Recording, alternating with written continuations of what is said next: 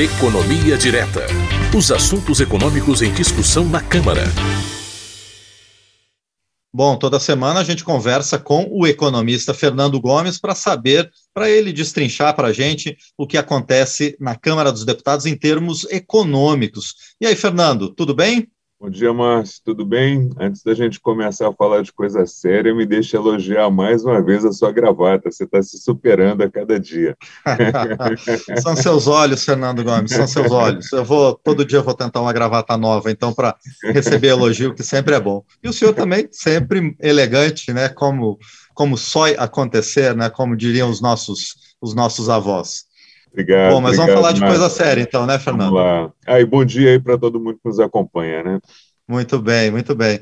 Bom, deve entrar na pauta do plenário de hoje aquele projeto que considera essenciais bens e serviços relacionados a combustíveis, energia elétrica, comunicações e transporte coletivo, limitando o ICMS dessas operações a 17%, e com o objetivo de reduzir o custo desses produtos e, obviamente, o preço final para o consumidor, né, para a população. O Fernando, explica esse projeto para a gente, por favor.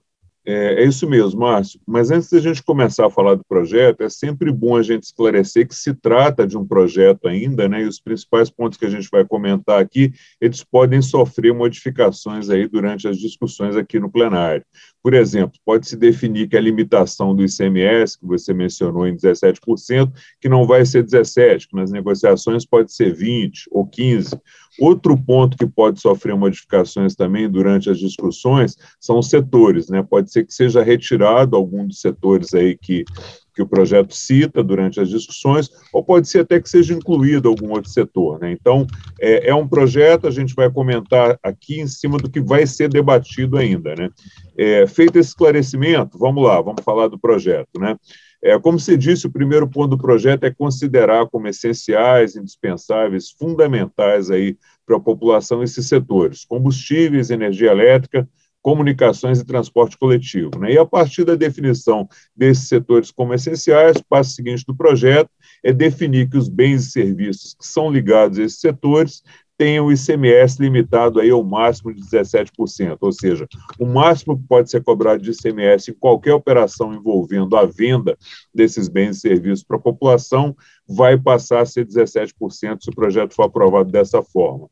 Essa limitação do percentual do ICMS, é, a expectativa é de que se reduza o custo final desses bens e serviços e que, a partir daí, possa haver também uma redução do preço final para a população, e isso vai contribuir para ajudar a desacelerar, a desacelerar a inflação. Quais foram os principais argumentos para propor essa redução? Foram os princípios tributários, né, os conceitos que são usados pelo governo brasileiro na hora de tributar, de cobrar imposto sobre os bens e serviços que são fornecidos para a população. Aí você tem vários princípios tributários, princípio da capacidade contributiva, da legalidade, da anterioridade, e todos esses princípios têm como premissa, como objetivo, o conceito de justiça tributária, que é bem simples. Quem ganha mais, paga mais, e quem ganha menos, paga menos imposto. Né? Então, esse princípio vai orientar todos os outros. Só que na tributação que envolve o consumo, consumo de bens e serviços, esse princípio acaba não podendo ser utilizado, porque o que acontece é que no consumo de bens e serviços é aplicado uma alíquota, um percentual sobre o produto, e aí não é possível diferenciar quem ganha mais de quem ganha menos. Uma pessoa que vai ter um posto de gasolina, por exemplo, abastecer o carro e ganha 20 mil reais por mês, ela vai pagar a mesma alíquota de ICMS que quem ganha salário mínimo. A alíquota vai ser sempre a mesma, independente da renda da pessoa. Como é que a gente faz para resolver isso? A gente busca outro princípio usado na cobrança de tributos, que é o princípio da seletividade. O que é o princípio da seletividade?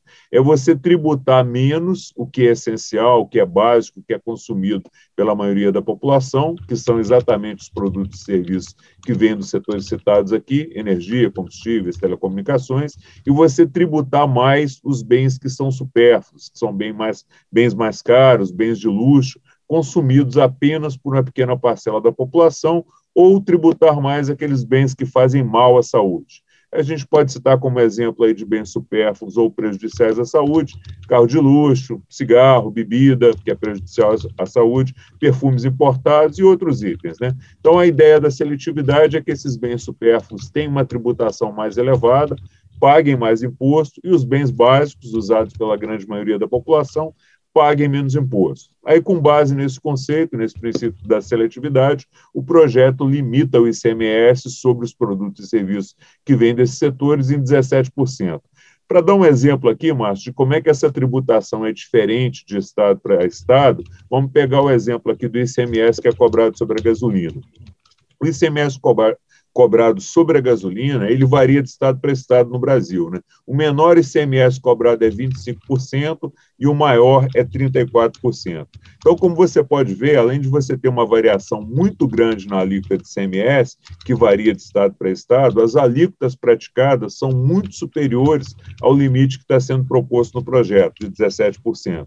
Então, 25% é menor, 35% é maior. A menor, né, de 25%, ela é muito maior que os 17% que estão sendo propostos. E a alíquota maior é o dobro do que está sendo proposto. E aqui, mais para a gente concluir esse ponto, é, eu citei o exemplo da gasolina, mas esse é um dos itens só relacionados a combustíveis. Você tem ainda óleo diesel, álcool, álcool gás, todos com ICMS que podem ser diferentes e que variam de estado para estado. E esse é um dos setores. Então, para cada um dos setores que a gente citou, que o projeto menciona, você tem vários produtos e serviços associados a eles, e para cada um desses produtos você pode ter alíquotas bem diferentes, variando de estado para estado. Então, é uma modificação bem complexa que o projeto está propondo. Pois é, Fernando. Por que, que essa diferença de alíquota que você citou de 25% até 35% acaba sendo tão grande. E, e, e, também em relação ao que o projeto está propondo, de 25% no mínimo para 17%. Pois é, mas o que ocorre é o seguinte: o ICMS é um imposto estadual, né? O que, que isso quer dizer? Que são os estados que são responsáveis por definir qual alíquota que vai ser cobrada é, sobre a gasolina, que foi o exemplo que eu dei, né? não somente sobre a gasolina, é, é, sobre qualquer produto que incide a cobrança do ICMS, incluindo aí os setores que o projeto propõe a limitação. Como a gente viu no exemplo da gasolina, além de definir uma alíquota diferenciada, os estados, em regra, eles praticam alíquotas que são bem superiores aos 17% que o projeto estabelece. E aí que o projeto entra com um argumento muito forte aí, que eu acho que é é, exatamente de usar o princípio da seletividade. Você não pode cobrar mais imposto sobre o bem ou serviço que é essencial para a população, como energia elétrica, como combustíveis, e colocar no mesmo nível de imposto bens como, por exemplo, um uísque de 30 anos, uma champanhe francesa ou um perfume importado. Não é justo do ponto de vista tributário. Então, o projeto visa, né, no fim da linha, com essa limitação de 17%, reduziu o ICMS sobre esses bens e serviços considerados indispensáveis, importantes para a grande maioria da população. E aí, reduzindo o custo desse produto, você reduz o preço para a população e contribui também para reduzir a inflação. É, um outro ponto que o projeto cita, Márcio, importante, relativo à seletividade, é que o Código Tributário Nacional ele é omisso, ou seja, ele não fala nada sobre a questão da essencialidade desses itens. Então, o projeto vem também para suprir essa lacuna, tratar esses itens, energia elétrica, combustíveis, comunicações e transportes, como essenciais, e a partir dessa essencialidade, estabelecer a, a limitação da alíquota do ICMS em não mais que 17%. Então está tudo certo, né? conceitos entendidos, tudo dentro da lógica tributária aí de cobrar menos sobre os bens que a população usa mais, vamos aprovar o projeto no Congresso, sancionar e aplicar, né? Não, não é tão fácil assim, porque tem algumas dificuldades aqui. Como a gente disse no início, ICMS é um imposto estadual e os estados hoje têm toda uma estrutura para estabelecer aí alíquotas, cobrar ICMS sobre esses bens e serviços relacionados aos setores que o projeto estabelece. Então, os estados teriam que reorganizar toda a sua estrutura de cobrança de ICMS para ajustar as alíquotas atualmente cobradas para as novas alíquotas definidas pelo projeto, e além desse ponto, entra outro ponto mais complicado ainda os estados vão perder arrecadação com a redução do ICMS. E aí entra o grande entrave de qualquer alteração tributária, né, que tem sido, inclusive, o entrave para o Brasil fazer uma reforma tributária mais ampla que ele tenta fazer há décadas. Quem perde arrecadação sempre grita e passa a não querer mais a reforma, passa a ser contrário à reforma. Então, o projeto ele é meritório, ele está alinhado aí aos princípios de justiça tributária, ele ajuda na redução de preços, ajuda no controle da inflação, mas o Congresso e o governo vão ter que contornar esse importante obstáculo, que é a perda de arrecadação que os estados podem ter com essa mudança e, obviamente, a reação que eles vão ter ao projeto. Então, é isso, Márcio. Muito bem, Fernando. Vamos ver agora, vamos ver como é que fica a atuação dos governadores dos estados, né, junto às suas bancadas, para ver a, quanto avança essa proposta aqui na Câmara, e ela pode, como você falou no começo, vir ao plenário ainda hoje, mesmo após essas negociações. E, com certeza, depois da aprovação dele ou da sua eventual rejeição, a gente volta a conversar sobre isso, né, Fernando?